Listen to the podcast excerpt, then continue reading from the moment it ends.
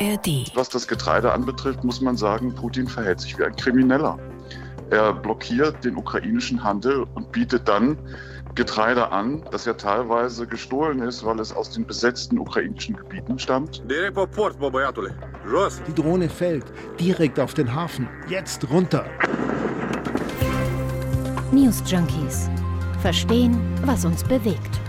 Ein Podcast von RBB24 Inforadio.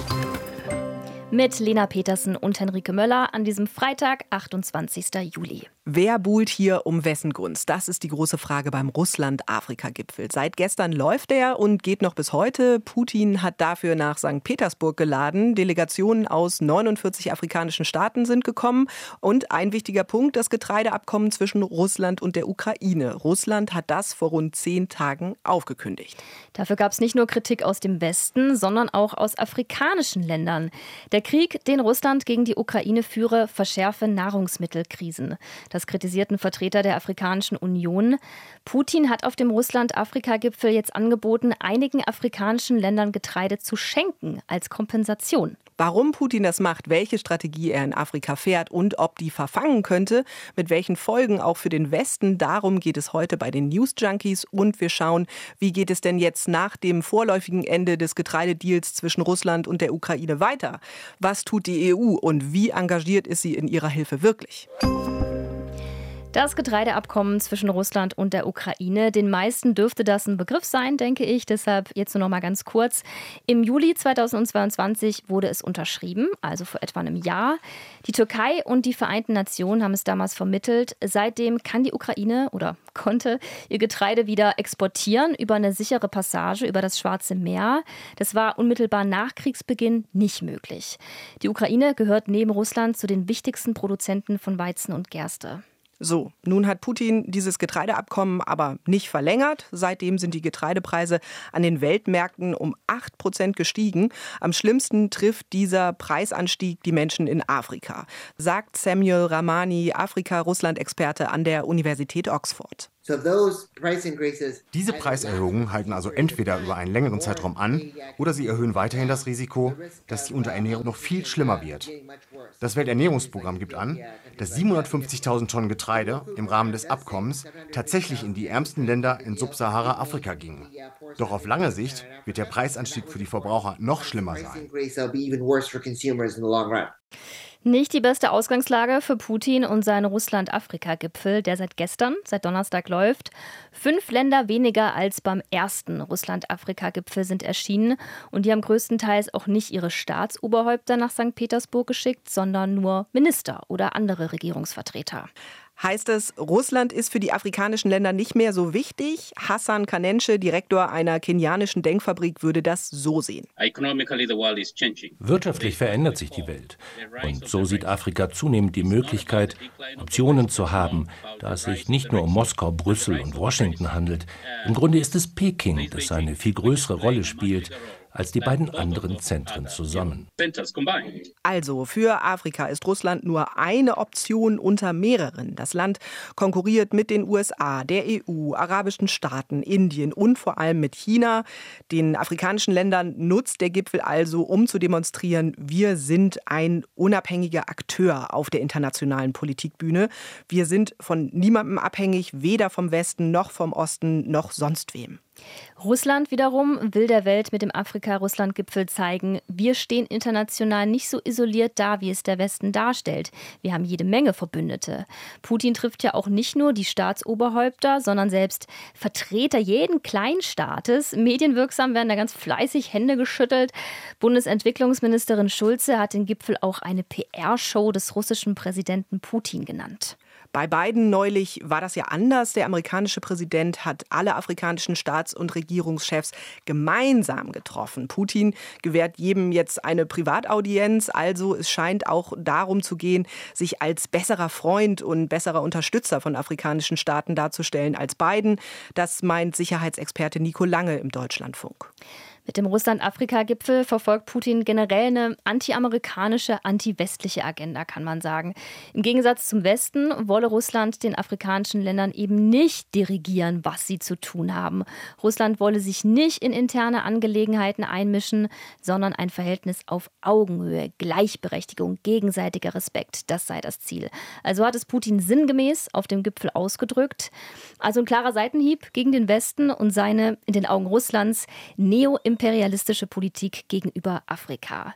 Ein Schachzug, mit dem er Erfolg haben könnte, denkt der Sicherheitsexperte Nico Lange. Leider ist es so, dass diese äh, antikolonialistische Rhetorik, die Putin verbreitet, auch in der Tradition der Sowjetunion, die ja da auf der Seite einiger afrikanischer Staaten ihrer Unabhängigkeit gestanden hat, immer noch verfängt. Im Kern ist das Anti-Amerikanismus, der aber bei einigen zumindest immer noch Wirkung zu haben scheint. Das ist ja ein interessantes Paradox, weil im Grunde Putin sich ja in seinem Umfeld, im russischen Umfeld, kolonialistisch verhält. Also genau das Gegenteil von dem, was er behauptet, ist ja eigentlich die Wahrheit. Putin der große Antikolonialist. Aber wie Nico Lange sagt, in einigen afrikanischen Ländern gibt es den Wunsch, sich vom Westen zu lösen. Und das ist auch schon passiert. In Niger gab es diese Woche einen Militärputsch. Niger galt für den Westen als wichtiger Partner in Afrika, als Stabilitätsanker für die Region. Wohin sich das Land politisch genau bewegen wird, kann man jetzt natürlich noch nicht sagen. Aber es ist gut möglich, dass die neue Militärregierung dem Westen nicht mehr so wohlgesonnen ist wie die vorherige vorherige. In den Nachbarländern Burkina Faso und Mali gab es nämlich in den letzten ein bis zwei Jahren ebenfalls Militärputsche und seitdem haben sich die beiden Länder vom Westen abgewandt und haben sich stattdessen Russland stark angenähert. Ja, tatsächlich ist es ja auch so, dass die Militärregierungen in Burkina Faso und Mali von der Wagner-Gruppe unterstützt werden. Also die Wagner-Gruppe hilft dabei, sie an der Macht zu halten. Die russische Söldnergruppe war ja viel im Gespräch die letzten Monate. Die Wagner-Gruppe spielt auf dem afrikanischen Kontinent eine nicht unbedeutende militärische Rolle. Der zentralafrikanische Präsident, der meinte jetzt auch auf dem Gipfel, ohne die Wagner-Gruppe wäre in seinem Land ein Bürgerkrieg ausgebrochen. Also je nach Sichtweise sorgt die Wagner-Gruppe für Stabilität oder ja für das Gegenteil, beschützt nämlich auch autoritäre Herrscher. Alles eine Frage der Perspektive. Russland mischt aber nicht nur über die Wagner-Gruppe militärisch mit in Afrika, Russland ist auch wirtschaftlich involviert. Und um die wirtschaftlichen Beziehungen ging es natürlich jetzt auch auf dem Russland-Afrika-Gipfel. Der Handel Russlands mit Afrika sei auf 18 Milliarden Dollar gestiegen, sagt Putin auf dem Gipfel. Im Vergleich zu Europa und Asien ist das sehr wenig. Fakt ist, Afrika ist auf Russlands Waffen angewiesen. Diesen Trumpf hat Putin in der Hand. Fast die Hälfte aller Waffen in Afrika kommt aus Russland. Russland wiederum ist interessiert an Afrikas Rohstoffen. Von Kaffee über Nickel und Kupfer bis Uran und Gold. vor allem Gold ist wichtig für Russland. Ja, und dann wäre da ja eben noch das Getreide.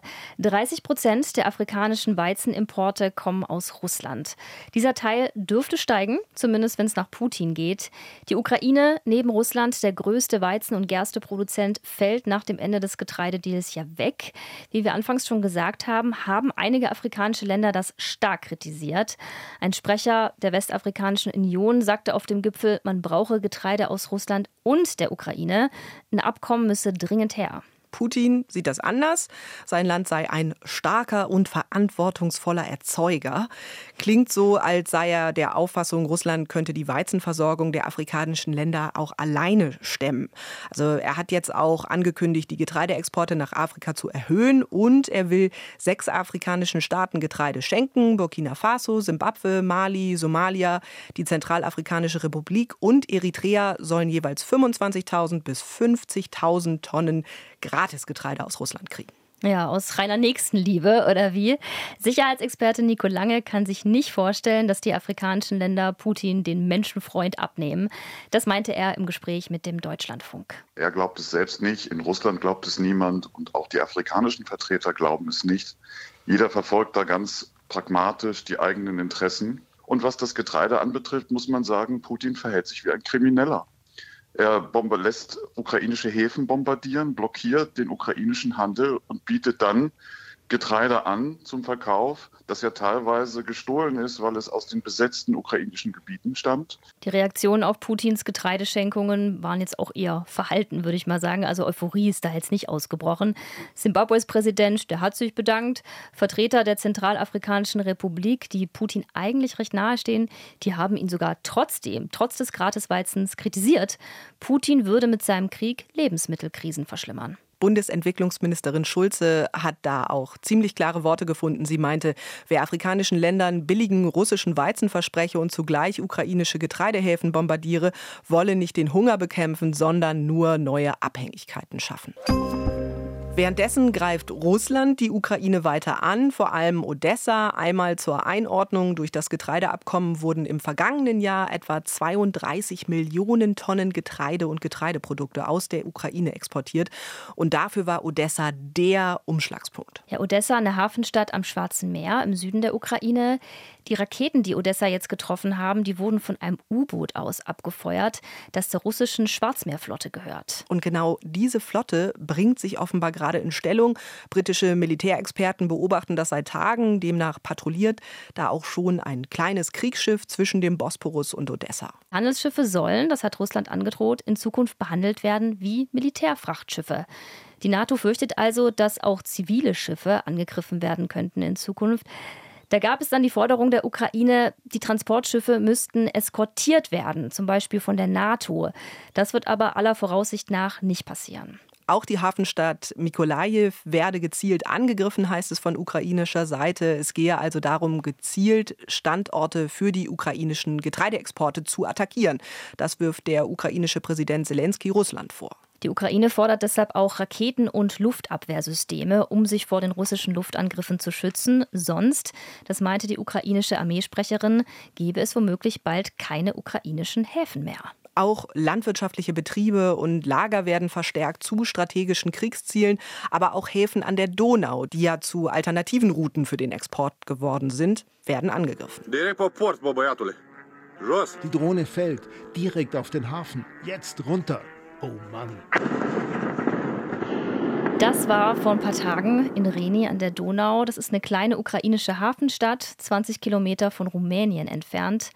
Zwei rumänische Arbeiter haben beobachtet, wie der Hafen von russischen Drohnen angegriffen wurde. Rumänien hat sich davon aber nicht beeindrucken lassen. Das EU- und NATO-Land versteht sich auf jeden Fall als Verbündeter der Ukraine und das wird teilweise beim Export vom Getreide deutlich. Es gibt zum einen diese Exportroute über die Donau und es gibt auch eine Route aus der Ukraine nach Rumänien im Schwarzen Meer nahe der Küste und auf diesem Korridor könnte Getreide aus der Ukraine dann über rumänisches Hoheitsgewässer exportiert werden. Jetzt werden aber genau diese Schiffe ja wahrscheinlich schon beschossen, wenn sie in der Ukraine ablegen und schaffen es dann gar nicht erst nach Rumänien. Ja, deshalb wurde auch der Landweg zusätzlich noch ausgebaut. Also per Bahn wird Getreide nach Rumänien gebracht. Wichtiger Umschlagspunkt ist der Hafen in Constanza. Der rumänische Agrarmarktanalyst Cesar George hat einmal im rumänischen Fernsehen vorgerechnet, was diese Aufgabe als Drehkreuz für den Hafen Constanza für eine Belastungsprobe wird. Ei vizualizează și vizează în acest moment circa 27 de milioane de tone. Ukraina. Ziel ist, erstmal 27 Millionen Tonnen Getreide zu exportieren. Ich spreche von der Ukraine. Dazu das, was Rumänien exportiert, dann nähern wir uns an die 50 Millionen Tonnen. Aber Constanza kann auch mit einem perfekten Plan nicht mehr als 25, 26 Tonnen schaffen. Iar operațional Constanța nu poate gestiona pe un plan perfect pus la punct mai mult de 25-26. Es bleibt also zu viel von dem ukrainischen Getreide in Rumänien hängen, was wiederum zu Frust bei den Bauern vor Ort führt, weil die Preise in den Keller rutschen. Und genau deshalb ist nicht nur Rumänien, sondern die ganze EU auch so zwiegespalten. Einerseits will man der Ukraine helfen, das Getreide aus dem Land und auf dem Weltmarkt zu schaffen. Andererseits haben gerade die östlichen EU-Staaten auch ein großes Interesse daran, dass Weizen, Mais, Raps oder Sonnenblumenkerne nicht im eigenen Land verkauft werden. Da ist dann die Argumentation, das würde ja der eigenen Landwirtschaft schaden. Also der Markt ist überschwemmt und Preisdumping ist dann die Folge. Sprich, Transit ja, Import nein. Polen zum Beispiel hatte dann vor einer ganzen Weile einfach eigene Maßnahmen ergriffen und für das eigene Land Getreideimporte aus der Ukraine verboten. Die EU-Kommission hatte dann Anfang Juni Regelungen für alle EU-Länder beschlossen. Das bedeutet, seit knapp zwei Monaten gibt es in der EU Einschränkungen für Getreideimporte aus der Ukraine. Und das wird mit der begrenzten Lagerkapazität vor der Erntesaison begründet. Diese Einschränkung, die läuft Mitte September allerdings aus. Und genau deshalb gibt es innerhalb der EU jetzt schon Stress, weil die Länder sich nicht einig sind, wie man danach weiter vorgehen soll. Das ist in dieser Woche in Brüssel deutlich geworden. Da haben sich die EU-Agrarministerinnen und Agrarminister getroffen und da gibt es jetzt zwei Lager. Zu dem einen Lager gehören die direkt betroffenen EU-Länder Polen, Slowakei, Ungarn, Rumänien und Bulgarien.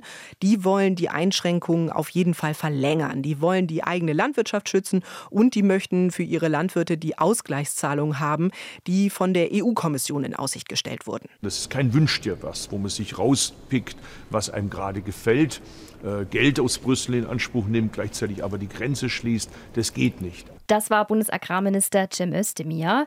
Und er bzw. Deutschland gehört zu dem anderen Lager an Ländern, die eben eine andere Lösung wollen. Und dieses andere Lager bekommt zum Beispiel Rückendeckung von Ländern wie Frankreich oder auch Finnland. Özdemir ist vor allem sauer auf Polens Regierung. Der polnische Regierungschef Mateusz Morawiecki hatte schon vor dem Gipfel angekündigt, dass sollte die EU diese Ausnahmeregeln zum Schutz der Bauern nicht verlängern, sein Land das eben einfach alleine machen würde. Der Bundesagrarminister Özdemir geht davon aus, dass der Wahlkampf in Polen hier eine große Rolle spielen dürfte. In Polen wird im Herbst ein neues Parlament gewählt. Und Özdemir fürchtet, dass jetzt die Solidarität mit der Ukraine auf dem Spiel steht. Der Einzige, der sich freut, ist Wladimir Putin. Wir sollten aber nichts tun, was Wladimir Putin glücklich macht. Auch Sari Essayah, Finnlands Agrarministerin, möchte auf jeden Fall verhindern, dass einzelne EU-Länder jetzt im Alleingang handeln. Sie hat in Brüssel an ihre Amtskolleginnen und Kollegen appelliert, nicht nur die Konsequenzen vor der eigenen Haustür zu bedenken. Klar sei, dass man die Anrainer der Ukraine nicht alleine lässt. Auch das hat Cem Özdemir deutlich gemacht und er hat auch noch einen Vorschlag gemacht. Es wäre denkbar, dass polnische Getreide zum Beispiel in verplombten Zügen über Polen in die baltischen Staaten zu transportieren. Dann wäre sicher eben, dass sie auch wirklich auf dem Weltmarkt landen. Wie genau sowas ablaufen soll und ob das auch funktionieren kann, das ist unklar. Was man aber mit Sicherheit weiß, ist, dass in den nächsten zwölf Monaten wahrscheinlich 50 bis 55 Millionen Tonnen Getreide aus der Ukraine für den Export zur Verfügung stehen. Davon geht die EU-Kommission aus. Wenn man das einmal runterbricht, müssten pro Monat etwa 4,5 Millionen Tonnen Getreide exportiert werden. Und hier mal zur Einordnung, die größte Menge, die während des Angriffskrieges aus der Ukraine rausgebracht wurde bisher, waren 4,2 Tonnen. Und das war im November. Das heißt zu einem Zeitpunkt, wo es das Getreideabkommen noch ja. gab. Inzwischen ist es aber viel gefährlicher, die Lebensmittel aus der Ukraine rauszubekommen. Und diese Gefahr nimmt kontinuierlich zu durch Russlands Haltung und auch Russlands Handlungen, sprich die Angriffe auf Getreidelager und Umschlagspunkte. Wenn man sich dann außerdem noch den Zwist in der EU anschaut, dann scheint das extrem unwahrscheinlich, dass der Mais, der Weizen, der Raps aus der Ukraine exportiert werden kann. Das wird aller Voraussicht nach in vielen Ländern für einen Mangel sorgen und das dürfte die Abhängigkeit insbesondere der afrikanischen Länder von Russland nochmal steigern. Das war's für heute von uns. Die News Junkies gibt's wieder nächste Woche Freitag mit einer frischen Ausgabe. Bis dahin, macht's gut. Tschüss. Ciao. News Junkies. Verstehen, was uns bewegt. Ein Podcast von RBB24 Inforadio. Wir lieben das Warum.